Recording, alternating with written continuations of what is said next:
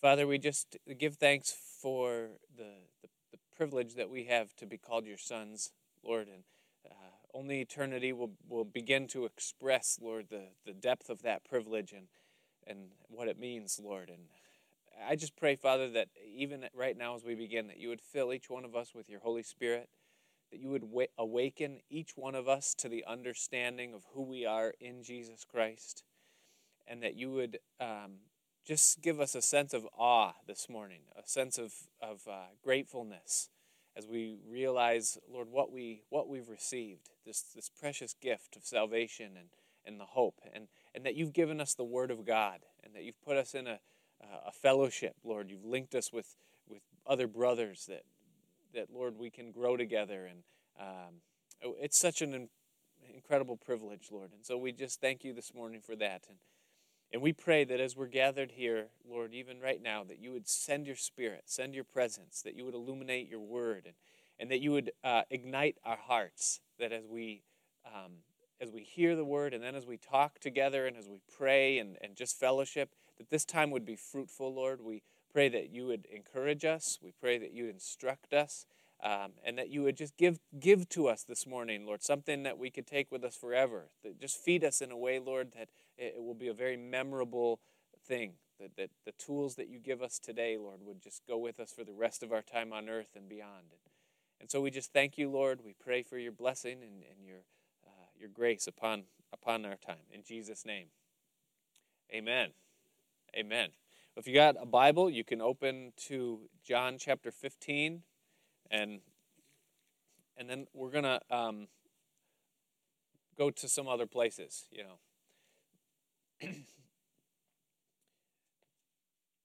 whenever the topic of the Holy Spirit comes up, which is our topic for uh, November and possibly December, we'll see how it goes.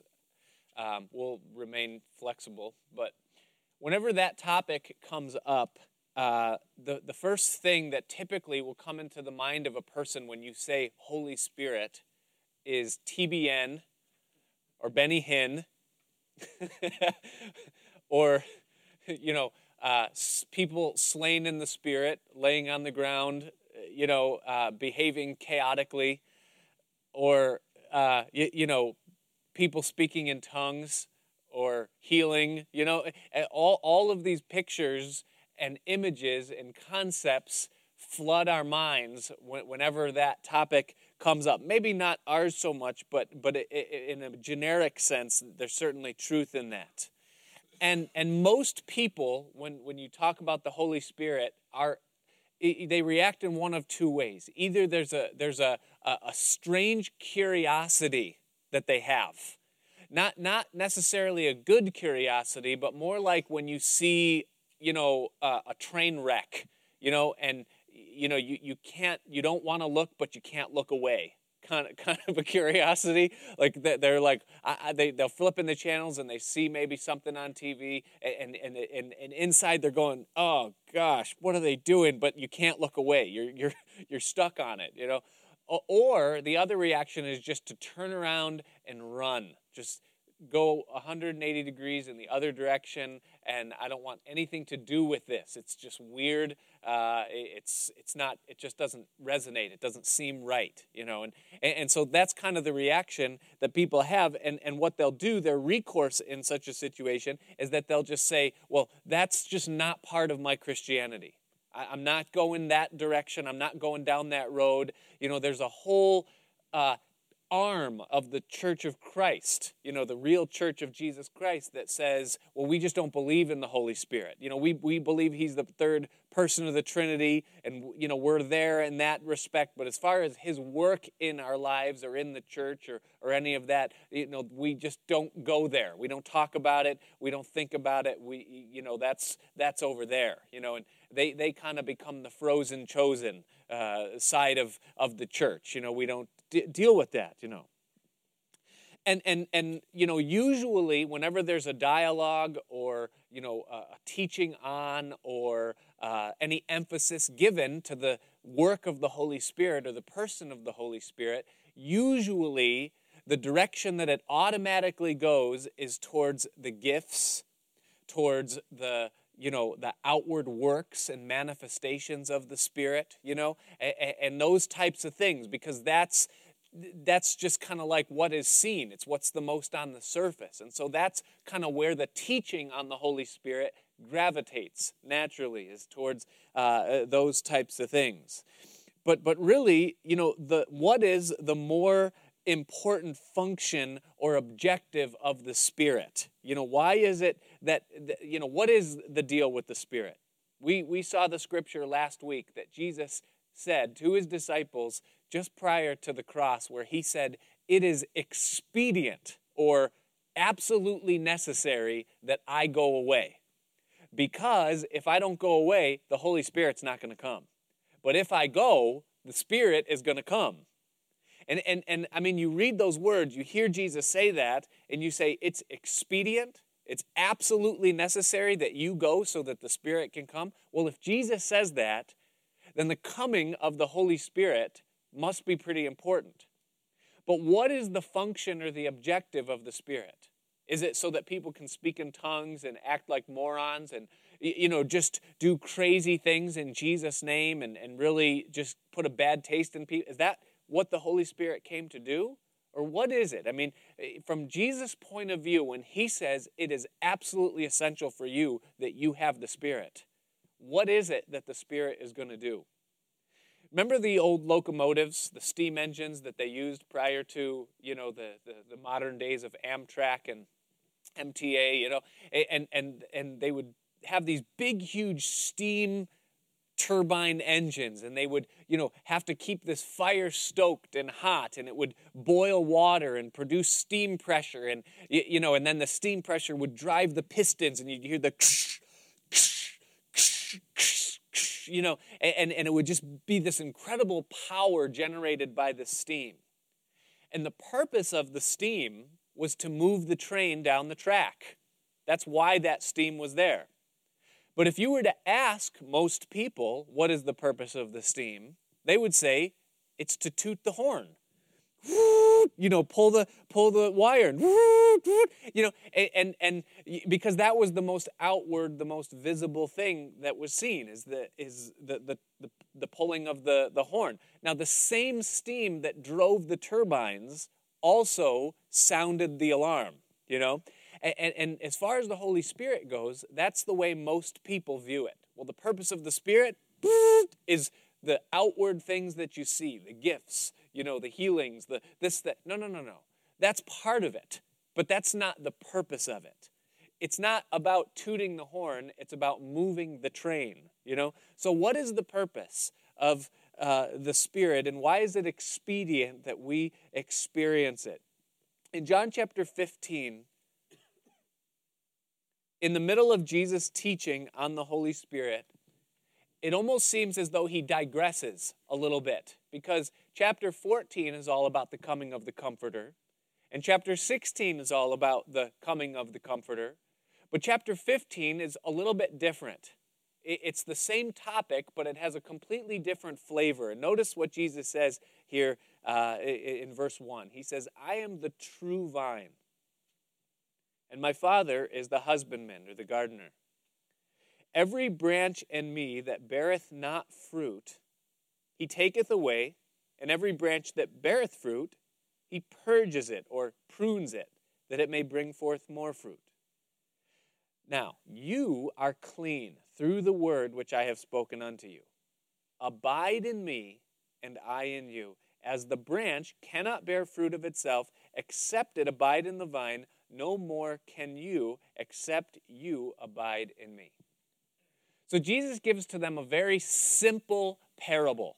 We all understand this concept of a vine and branches, you know, and how uh, a, a vine is what holds the root and bears the branch. And then the branch that is attached to the vine is what then bears the fruit that is useful or really the objective.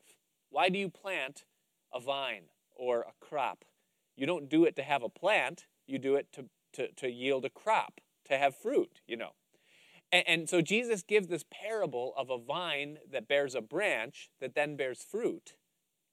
And then he gives the application of that. In verse, four, uh, verse 5, he says this He says, I am the vine, the source, and you are the branches. He that abides in me, and I in him, the same bringeth forth much fruit. For without me you can do nothing. If a man abide not in me, he is cast forth as a branch and is withered. And men gather them and cast them into the fire, and they are burned. If you abide in me, and my words abide in you, you shall ask what you will, and it shall be done unto you. And herein is my Father glorified, that you, so this isn't the vine anymore, this is the branch. He says, that you bear much fruit, and so shall ye be my disciples. And so he interprets this little parable and he says, I am the vine and you are the branch. And the branch is what brings forth the fruit, but the branch cannot bring forth fruit unless it stays attached to the vine. That is the place where it receives its source, its nourishment. And then, uh, and then he, he says that without the vine, the branch is good for nothing. He says, Without me, you can do absolutely nothing. In other words, you cannot bring forth anything that is eternally good apart from your attachment to, your abiding in Jesus Christ. It is absolutely essential because it, anything that's good or fruitful comes from Him. Now, why is this teaching that Jesus gives, this parable and explanation given in the middle of His teaching on the coming of the Holy Spirit? because it's through the person of the Holy Spirit that we stay attached to the vine. It's through the presence of his invisible spirit that we abide in him. And so he's giving to us really the, the main purpose for why the Holy Spirit is given.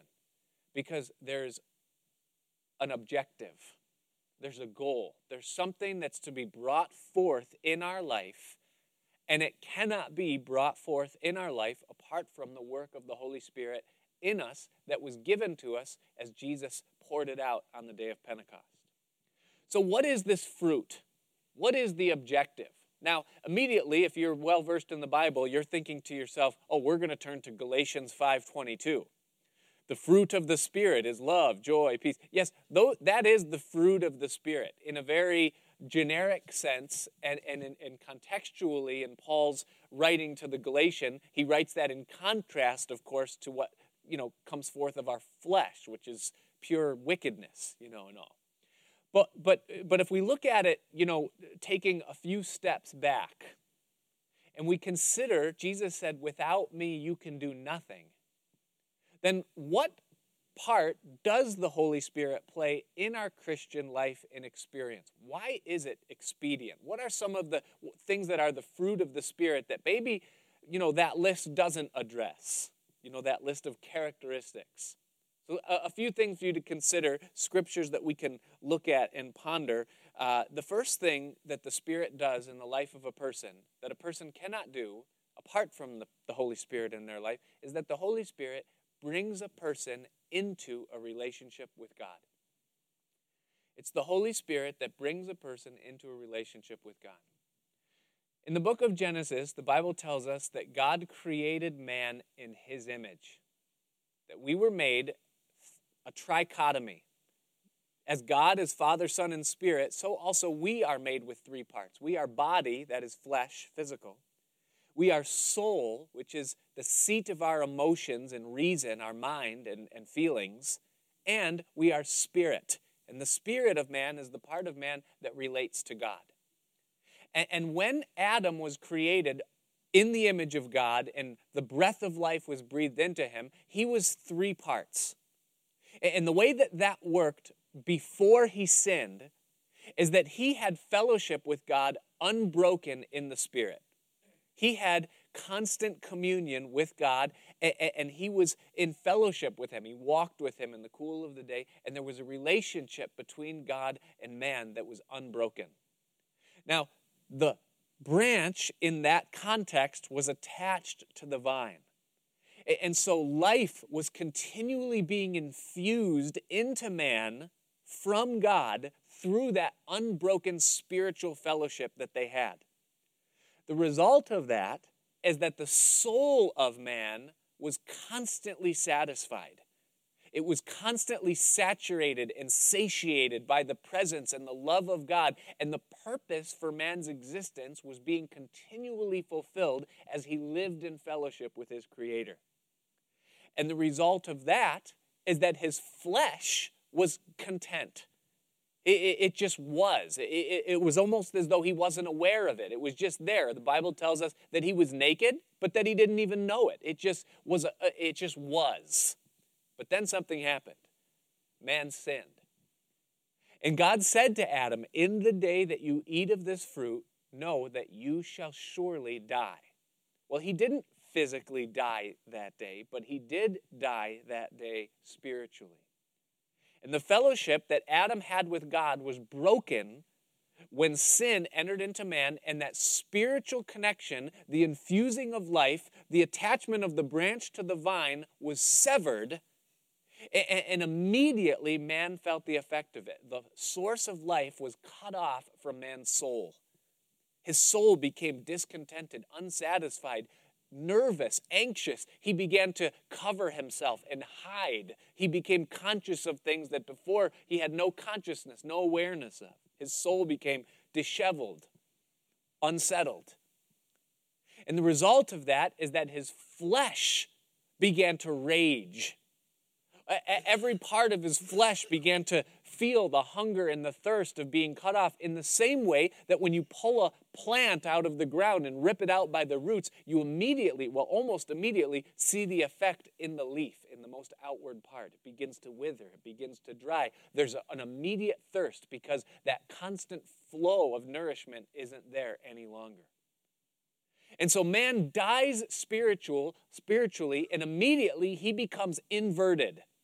He, he goes from spirit, soul, and body, connected to God, satisfied in his soul, his flesh almost non existent, to all of a sudden now he's body, soul, and spirit. The flesh is brought to the surface. He realizes he has a need, there's a problem. And man begins collectively, and we do this too, to try to satisfy the longing of the soul through the desires of the flesh no longer the way that God designed it, but it's an introverted thing. And so the discontentment of man, the iniquity and sinfulness of man, the vacuum of covetousness begins, and man becomes fallen, corrupted, and he begins to die. He's dead spiritually, detached from God.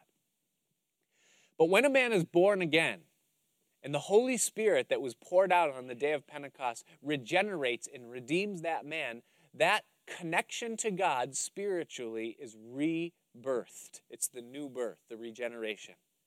And man, through the work of the cross, by the grace and the redemption that comes through Jesus Christ, man is brought back into fellowship with God, and he can again have fellowship with him. And the result of that is that the Spirit of God can bring life to the man, and his soul can become satisfied. And then, as his soul becomes satisfied, he realizes what his flesh is. And man's life that has been turned upside down by the fall is now made right side up, and he's made spiritually alive again. But it can't happen apart from the work of the Holy Spirit. It's through the Spirit of God coming into the spirit of man that that relationship with God can begin, and a man comes back from death to life. As John wrote, he said, He that believes has passed from death to life. And so it's the work of the Holy Spirit in the life, not next to the life or alongside of the life, but inside the life, in the deepest part, that brings a man back into fellowship with God. And so without the Spirit, man cannot know God. And so the Holy Spirit is essential in man's redemption. Well, then what happens? Because Jesus said, and, it's in John 14 and 16, the, the chapters that we looked at last week, Jesus said this that when the Spirit is come, he is going to take what's mine and give it to you. So once the Spirit moves in and that connection is reattached, well, then what is the fruit of the Spirit? What does He do then? And here is the second thing. Number two is that He gives us understanding of the Word.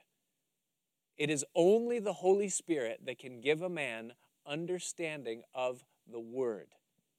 Turn to John chapter 6, just a few pages back from where you are there in John 15.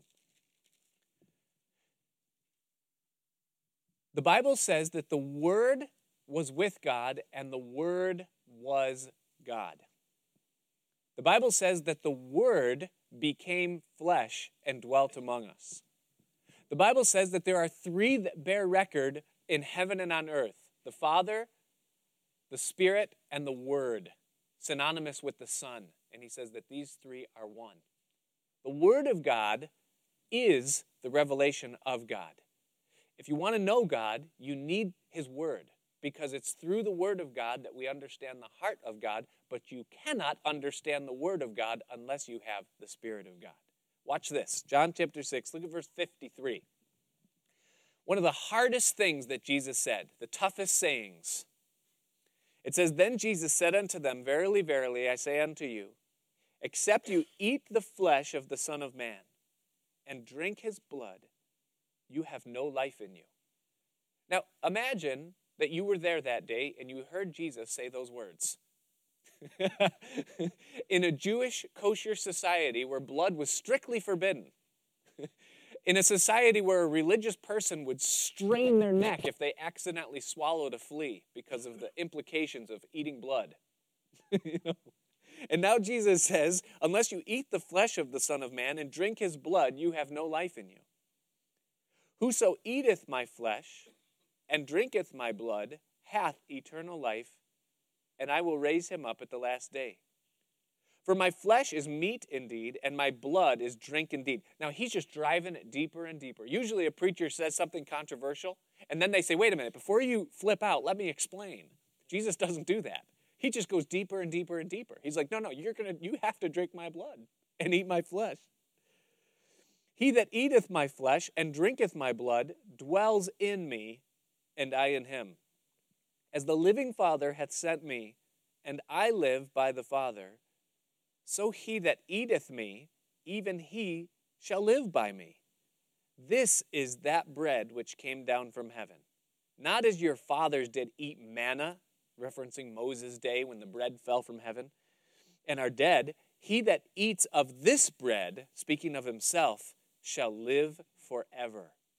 And these things said he in the synagogue as he taught in Capernaum. Now, no application, no explanation no precursor, no fine print.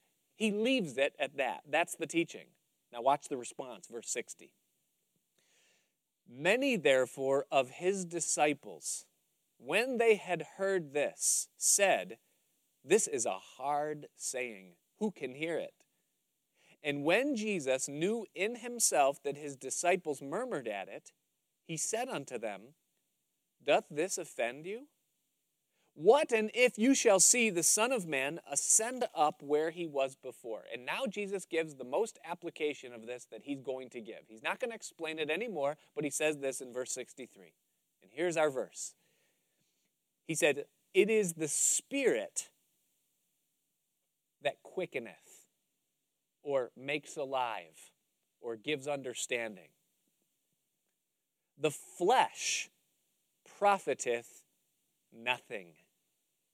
The words that I speak unto you, they are spirit and they are life. But there are some of you that believe not.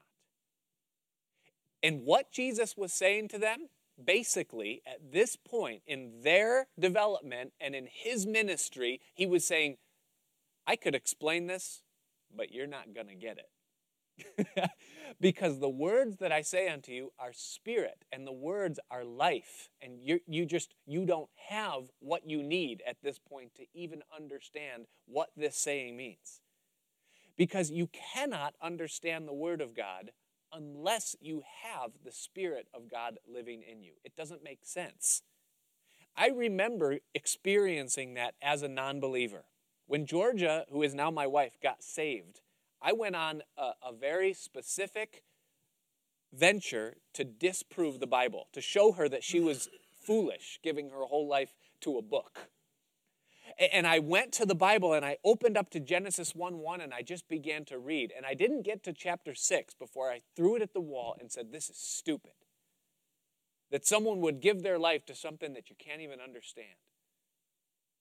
A, a guy throws his, his stick in the sea and the sea opens up.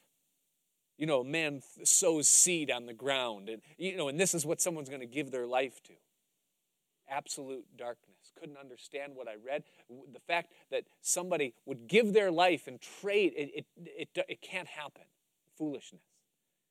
Turn to 1 Corinthians chapter 2.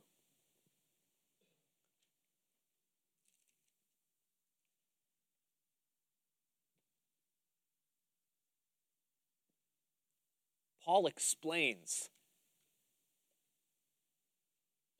in expanded language what Jesus was trying to say, well, what Jesus said in verse 63, and, and what I experienced trying to disprove the Bible. Paul explains it here in 1 Corinthians chapter 2.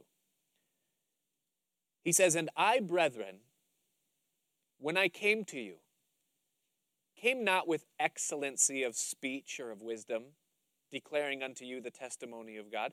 I wasn't eloquent, and I wasn't giving you, you know, words of wisdom.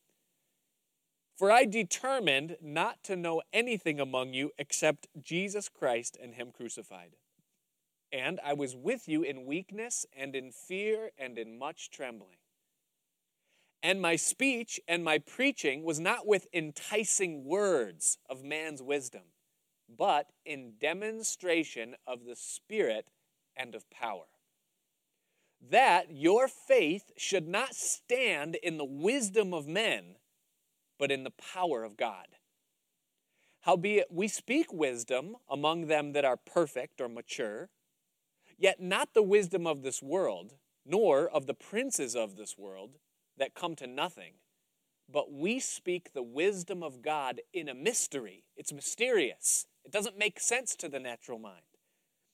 Even the hidden wisdom which God ordained before the world unto our glory, which none of the princes of this world knew. For had they known it, they would not have crucified the Lord of glory.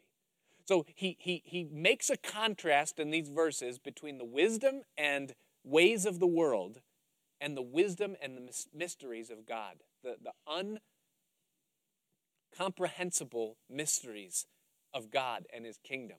Now, notice, he goes on to explain now. Having made this contrast, he says in verse 9, But as it is written, Eye hath not seen, nor ear heard, neither have entered into the heart of man the things which God hath prepared for them that love him.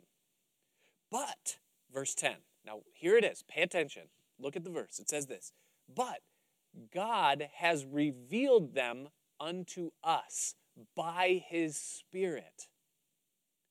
For the Spirit searches all things, yea, the deep things of God.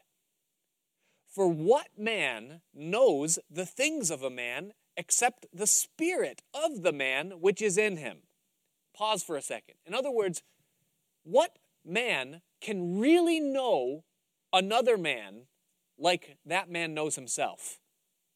In other words, you're the only one that really knows you. Even your wife, she knows, you know, like I, I know my wife to a certain degree. Like if I ask her a question and, and, and there's even like a split second of pause, like I know that you know, like, hey, could I have another piece of chicken? If there's a split second of pause, I know the answer is no. I can't have another chicken, and she's registering the right way to say it, you know, or something, you know, and, and we get to know each other, you know, like that. But I don't know my wife like she knows herself. Because no man knows the, the things of a man except for the spirit of the man that's in him. We understand that. Now Paul applies it to God. The middle of verse 11, he says, Even so, the things of God knoweth no man, but the Spirit of God. In other words, the only one that can truly know God is God. no, one can know the things of God except for the Spirit of God. He knows himself. But now, watch this. Verse 12. Now, we have received not the Spirit of the world, but the Spirit which is of God. Why? that we might know the things that are freely given to us of God. What did Jesus say? He said, When the Spirit is come, he will take what is mine and he will give it or show it unto you. That's exactly what Paul is saying here. Is that we have received the Spirit so that the things of God can be given unto us. Paul goes on, verse 13, which things also we speak, not in the words which man's wisdom teaches, but which the Holy Ghost teaches, comparing spiritual things with spiritual. And then verse 14, but the natural man, that is, the person that doesn't have the Spirit of God, the person that is just flesh, they, they are not regenerated, they're not born again, they don't have the Holy Spirit. It says, the natural man receiveth not the things of the Spirit of God, for they are foolishness unto him. Does that sound familiar? to me, throwing a Bible at the wall and saying, This is ridiculous. This is foolish that someone would give their life to something like this. And that's exactly what was going on in my life. I didn't have the Spirit of God, I didn't know God, therefore I couldn't understand the things of God. They are foolishness unto him. Neither can he know them because they are spiritually discerned. That's why the disciples didn't understand what Jesus was saying when he said, You must eat my flesh and drink my blood. They didn't understand the spiritual implications, the biblical explanation or understanding of that. And he knew they wouldn't get it. So he just said, My words are spirit and they are life, and you don't get it. You know, the spirit hadn't been given yet. Verse 15, but he that is spiritual judges all things, yet he himself is judged of no man. For who hath known the mind of the Lord? That he may instruct him. But we have the mind of Christ.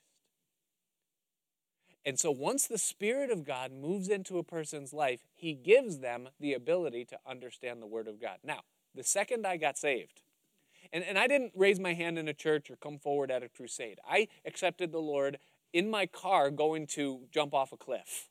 you know, that's where, where I was when I got saved. And I said, God, if you're real, I'll do whatever I have to do. If you tell me I have to shave my head and wear a barbed wire jacket and go into a mountain and never see another soul and be a monk, I'll do it if you're real. But I need to know if you're real. That was my sinner's prayer. God heard that. And here's how I know He heard that. Because when I got to the first place I went, I had, I had thrown my Good News Catholic Bible in the car. You know, I'd got, had gotten it as a little boy at some point in my Catholic upbringing, and I'd thrown it in the car before I left because, you know, you, you should have that with you, you know, if you're going to do what I was going to do or something, you know. And, and, and, so I took it and, and I sat down by a stream in the middle of the woods and I went like this. I went, and I just opened it up. Not Genesis 1 1, not Matthew chapter 1. I just, just opened it. And, and it just happened to fall open to Romans chapter 1. That's where it opened. And so I thought, I'm just going to read. And, and something happened that day when I came to God, not as a critic or a skeptic or curiously or as an unregenerate man, but a man that was in my heart saying, God, whatever it is that you are and that you require, I'll do it. And I read from Romans chapter 1, verse 1, and I read through the whole book of Romans that day, and it made perfect sense to me. I understood exact. I mean, obviously, I didn't understand it like I do now, you know, and, and now I don't like I will later, you know, but I understood it as much as I could at that time. The lights were on. And, and, and I kept reading it and saying to myself, why didn't anyone ever tell me this? Why didn't anyone ever tell me this was here? And why did they teach me that when this says this? You know, and it just made sense. And something happened that day that was supernatural, but yet so natural, is that I understood the Word of God. Couldn't do that before. And apart from the Holy Spirit in the life of a person, you cannot understand the Word of God. And if you don't understand the Word of God, you cannot know God. And if you don't know God, you're not saved. You see, Jesus said, It is expedient that I go away because otherwise the Comforter, the Spirit, will not come. We need the Holy Spirit. He opens the Word of God to us, which helps us know God. See? So it brings us into fellowship with God. It also teaches us the Word of God, the Holy Spirit. The third thing that the Spirit does is that the, the fruit is that He gives us a supernatural satisfaction. Turn to back in John.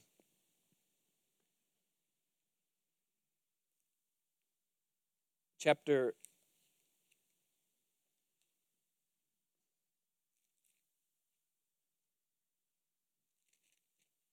7, John chapter 7, verse 37.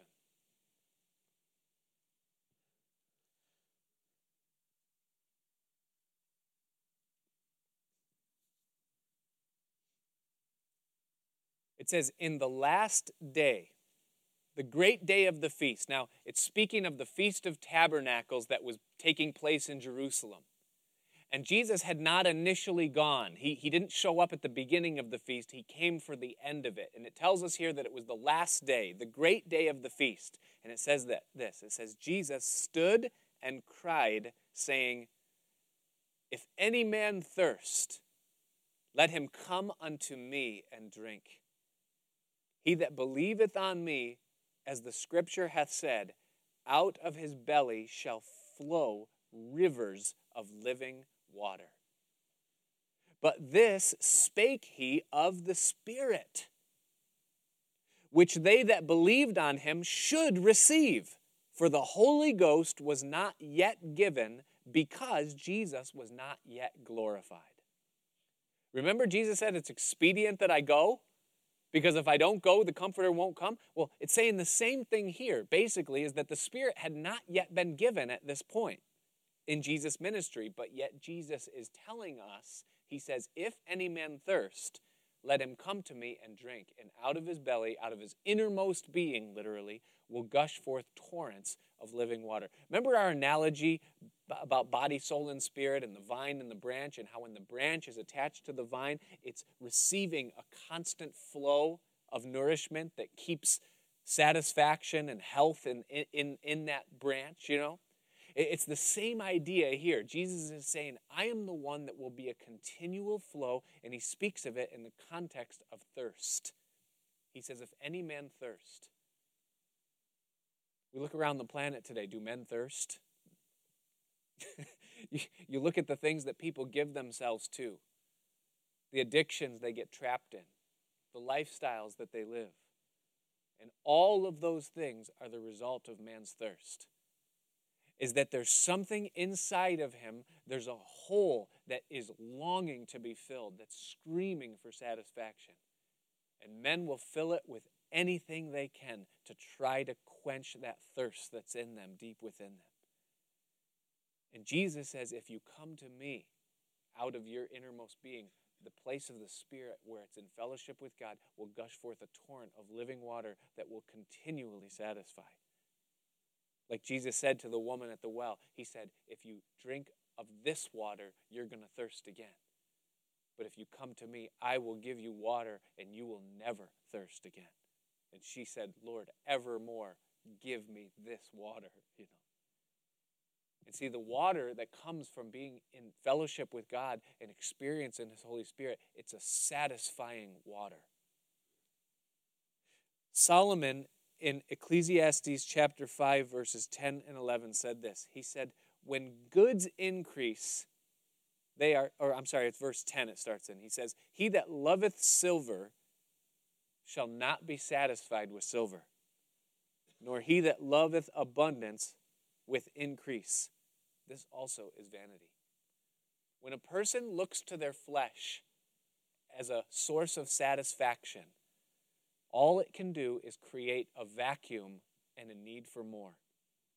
Because nothing that we can ever try to satisfy ourselves with outwardly can ever truly satisfy us.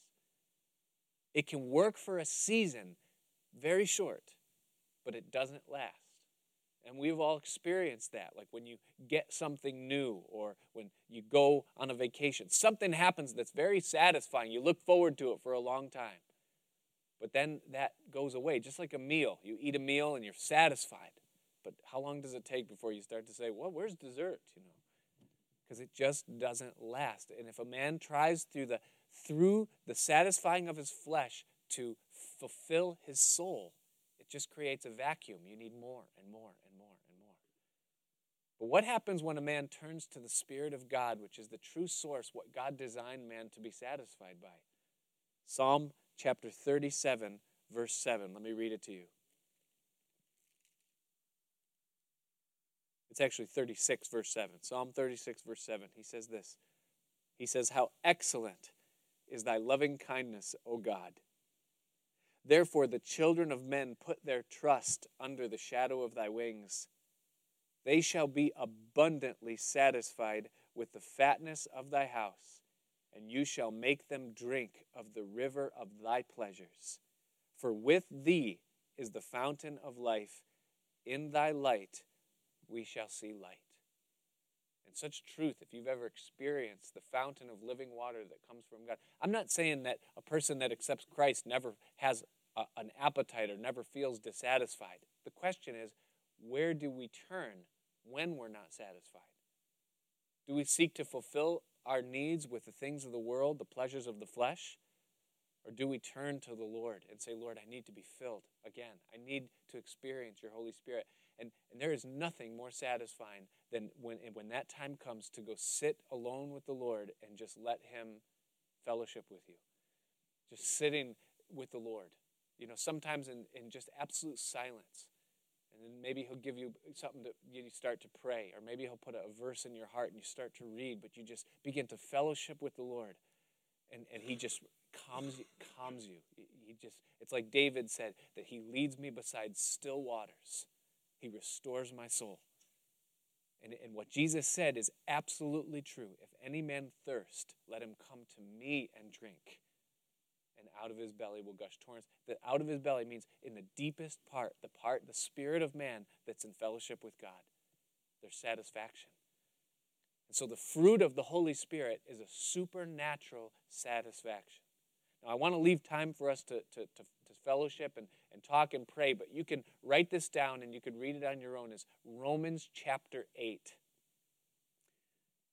In Romans chapter 8, the next thing that we were going to look at is that the, the fruit of the Holy Spirit within our life is that He gives us the ability to have victory over sin and to obey the will of God. He gives us victory over sin.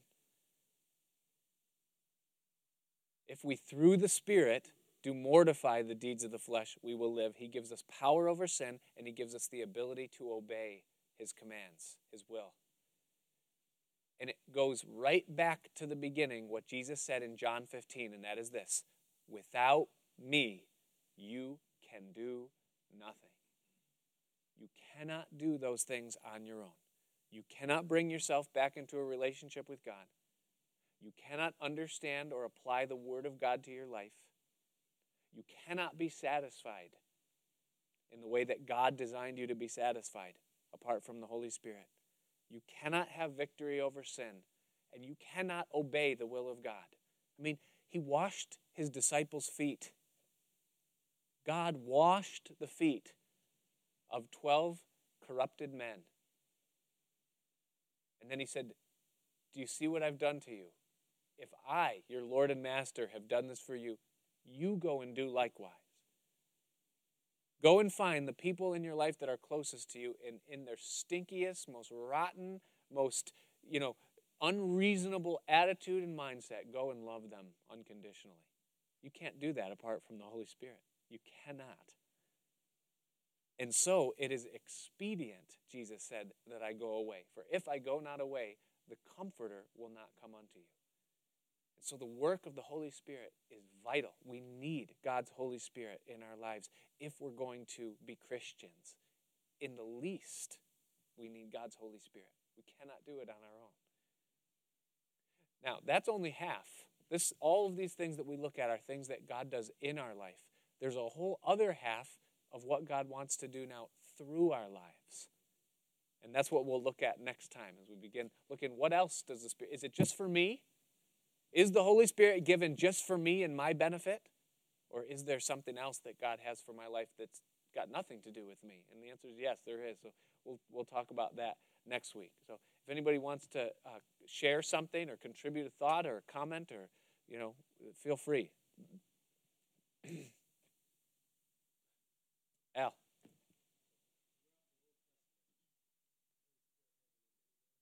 Well, he wasn't he wasn't given in the context that G, like Jesus said.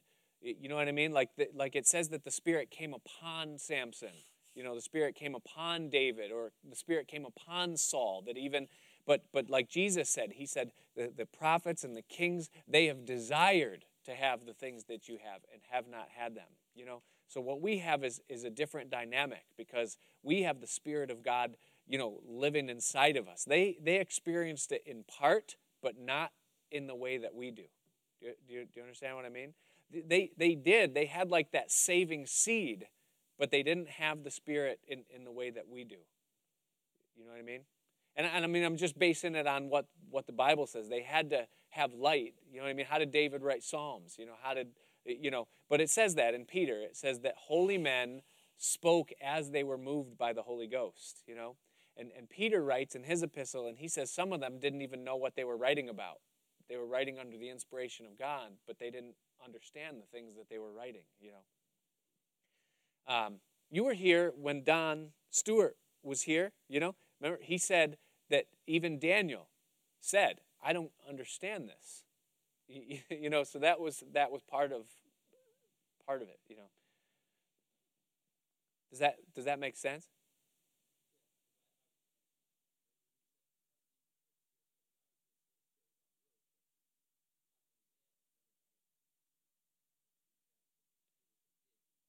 Yeah. Well, when we talk next week, we're going to talk about the, the three different, there's three different relationships that, that the Holy Spirit has with men. One is that he's with them, the second is that he's in them, and the third is that he's upon them. There's the, in the Greek, there's three different prefixes, prefixes. You know, there's para, which is with, en, which is in, and then epi, which is upon. And, and in the Old Testament, they experienced the epi.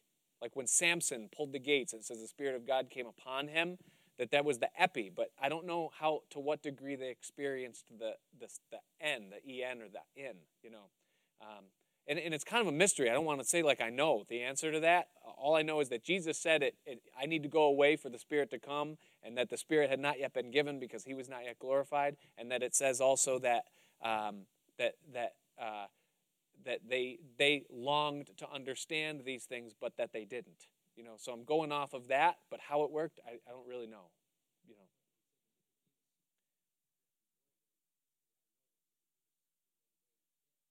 Yeah, yeah, yeah. And he and, and he said it. He said, "You're Israel's teacher, and you don't understand these things." You know, he his, he was trying to draw out that Nicodemus wasn't there yet. You know.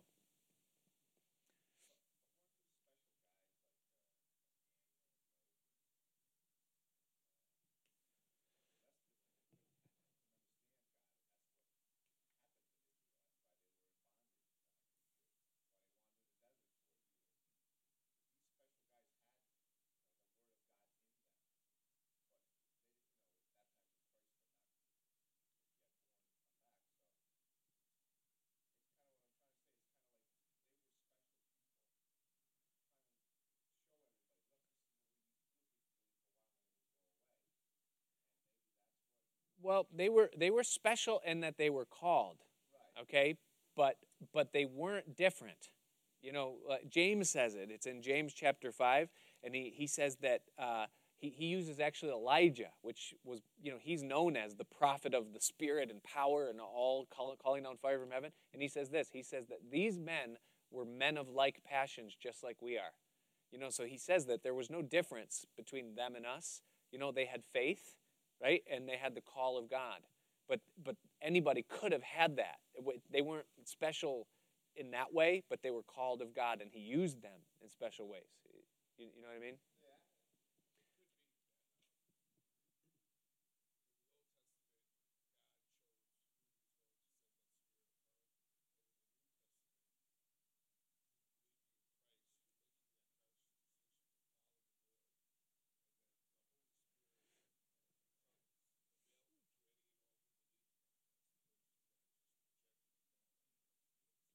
Yes.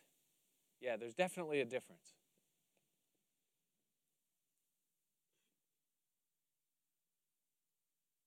Wayne?